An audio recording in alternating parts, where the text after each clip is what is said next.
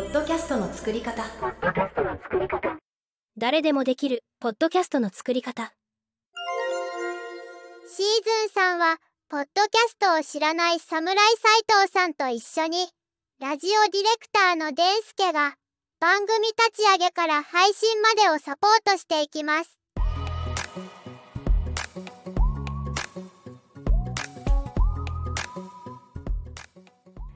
では本日も、えー番組が始まりました。早速ですけども、この方をお呼びいたしましょう。では、自己紹介お願いします。はい、えーギターリペアマンの侍斉藤です。侍斉藤さんがアシスタントで番組を一緒にやってくれています。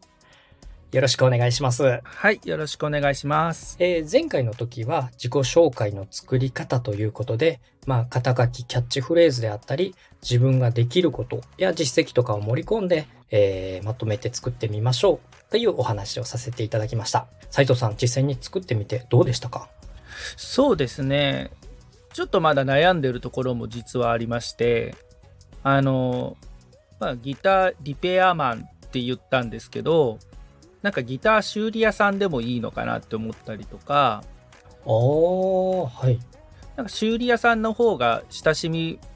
やすいような気もしたりして、あと、あなたの街のみたいなの入れた方がいいのかなとか、みんなのとかあった方がいいのかなってちょっとまだ悩んでたりはするんですけれども、何を伝えたいというか、それを考えるのが重要なんだなって思いました。素晴らしいですね。あの、紹介文の作り方、考え方っていうのはもうバッチリインストールされてますので、えーまたこの後番組のコンセプト作りっていうのを一緒にやってまいります。コンセプトが決まりましたら、今作ってられる自己紹介をさらにブラッシュアップして完成形に持っていきましょう。はい。では、今日はですね、えーまずはその、ポッドキャストというものがどういうものなのかっていうのをお伝えしていきたいと思います。侍斎藤さんは普段、ラジオとか、ポッドキャストとか、えー聞かれたり、何かこう、触れたりっていう機会はありますか？そうですね。僕自身はあんまりラジオとかポッドキャストとかを聞いたりはしない人間ですね。わかりました。では、わかりやすく、えー簡単に一から説明していきます。はい。えーまず、ポッドキャストという言葉から説明していきますね。ポッドキャストっていうのは、インターネットラジオの一つで、スマートフォンとか、えーパソコンから誰でも簡単に無料で聞くこととか配信ができるコンテンツになっています。とってもわかりやすく言うと、YouTube の音声版と思ってもらえるとわかりやすいと思います。いろんな番組が配信してあって、えいろんな人が無料でいつでもどこでも誰でも聞けて楽しめるというものですね。おそらくラジコとか地上波のラジオっていうのは耳にされた方も多いと思います。これとの大きな違いというのは地上波のラジオはまずラジオの受信機という機体が必要です。で、ラジオの受信機にアンテナを立てて、そのアンテナに電波が届くところでないと、地上波のラジオを聞くことはできません。なので、物陰に入ったりとか、アンテナが届かないところとか、そもそも受信機がないと地上波のラジオは聞けないんですね。で、この地上波のラジオ自体は、生放送の今やってる番組しか聞けません。で、ラジコというアプリは聞いたことありますか？はい、あります。ラジコというアプリは、この地上波のラジオを放送している民放のラジオ局が集まって、ラジオがスマートフォンで聞けるようにアプリとして、えー配信しているものになります。わかりやすく言いますと、テレビでいう TVer みたいな感じですね。民放のラジオ局が集まって自分たちの番組を流すアプリを作っている形です。なので、このアプリを聞いても、民放の放送局で登録している曲しか聞けません。さらに、このアプリは基本的には同じように生放送を聞くような形になります。そこで有料で課金することによってタイムフリーという機能で1週間前の番組であったり、違う放送エリアの番組をアプリで聞くことができます。かなり制限はあるんですが、まあ多少時間と距離を超越して地上波のラジオよりも聞きやすくなったのがラジコなんですね。そしてこのインターネットラジオの一つであるポッドキャストなんですけども、これは YouTube みたいにいつでもどこでも誰でも好きな番組、好きなエピソードから聞くことができます。なので、先ほどのラジコとかラジオと違って、すごくストレスフリーに使い勝手よく聞くことができるんです。で、YouTube と同じように世界中の番組を聞くことができますし、何年前の古い番組も、今週配信された新しい番組も、好きな時に好きなタイミングで聞くことができます。ではここで、ポッドキャストの特徴を簡単に3つまとめてみますね。1つ目は、今お伝えした手軽さ。で2つ目は、いろんなジャンルがあります。3つ目は、すごく親近感を感じるメディアです。1つ目の手軽さという部分では、先ほどお伝えしたように、リスナー、聞いてる人は自分の好きな時間に好きなエピソードを好きな番組で聞くことができるので、生放送とは異なって配信されてるコンテンツを自分で選んで自分のチョイスで聞くことができます。またスマートフォンとかパソコンから聞くことができますので、ボタン一つで聞くことができるすごく手軽なメディアになってます。さらに最近ワイヤレスイヤホンとかスマートスピーカーとかこういうながら聞きのメディアとすごく相性がいいので、年々利用者が増えている成長しているメディアになってますね。そして二つ目の多様なジャンルというところですけども、ポッドキャストは世界中で番組が配信されているので、多種多様な本当にいろんな番組があります。一つご紹介すると、波の音だけを放送している番組とかもあります。もちろん、お笑い芸人の方や最新ニュースであったりとか、芸能ニュースを取り上げる番組もありますので、多種多様な番組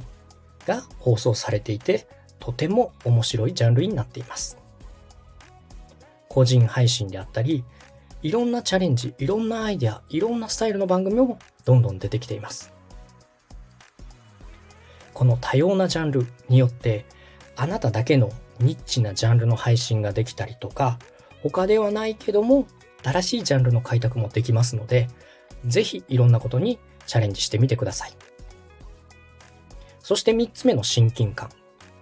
私が感じているポッドキャストの魅力はこの親近感です。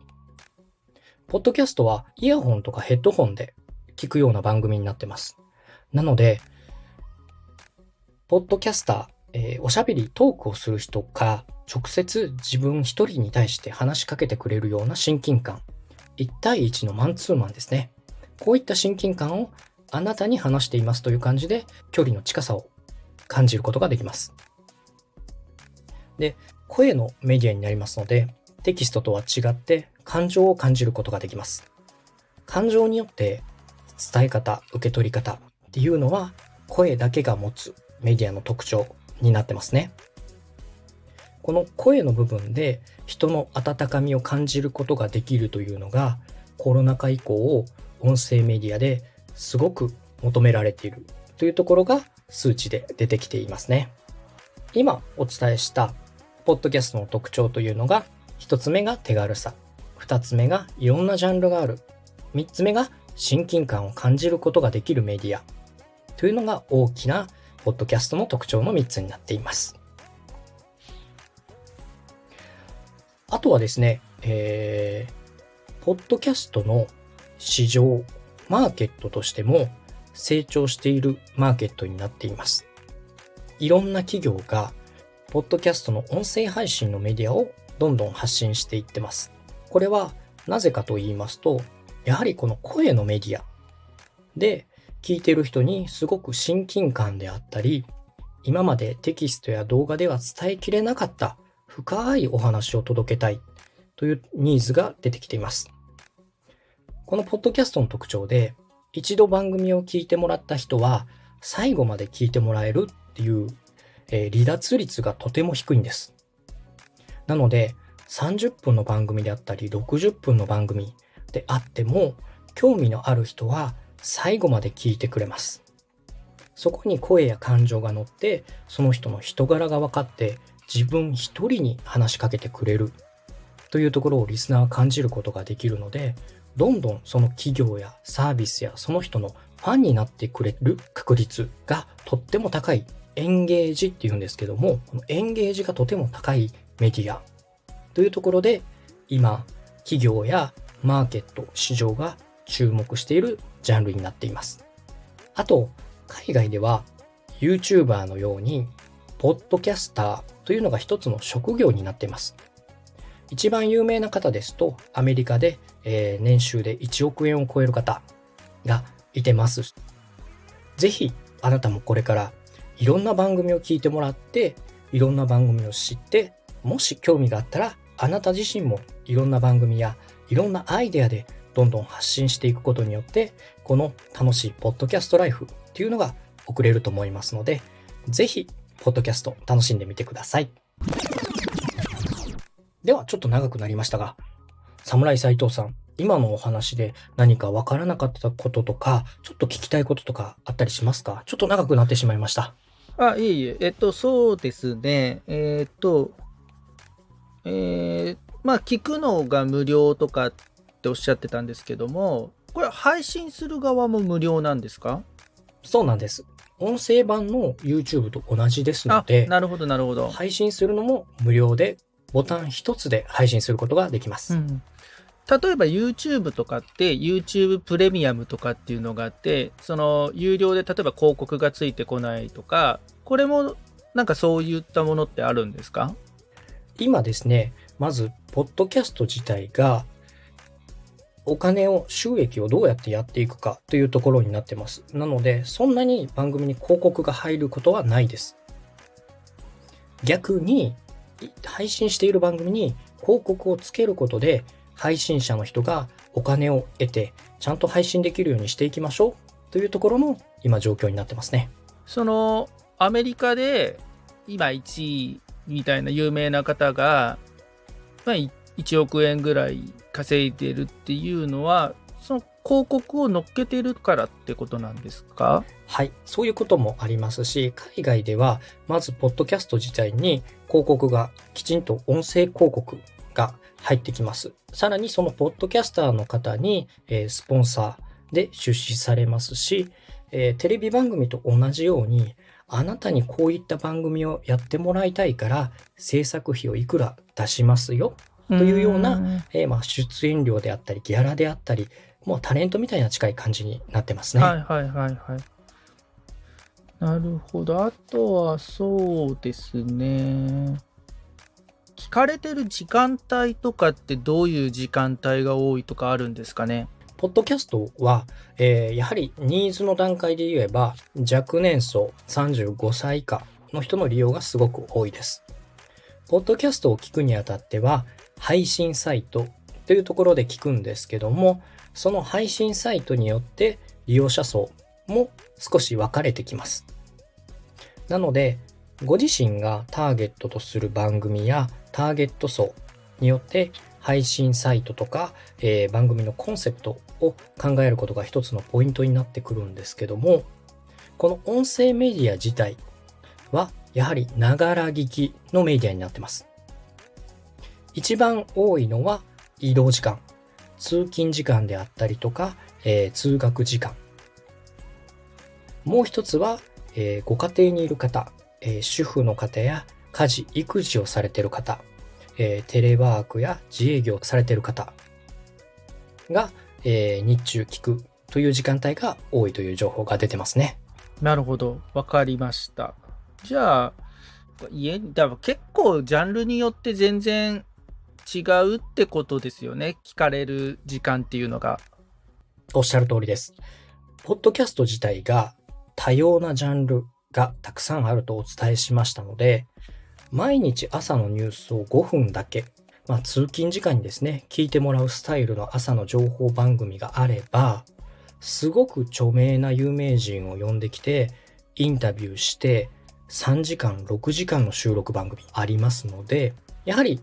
ご自身が番組を配信されるにあたっては、どんなコンセプトでどんなターゲット層に向けて自分が発信したいかっていうところを第一に置いて、そこからターゲティングしていくのが一番最適だと思います。では、斉藤さん、ちょっとこの辺りにしまして、次はいよいよアカウントを一緒に作っていこうと思います。次のテーマは、スタンド FM についてのお話です。お楽しみにポ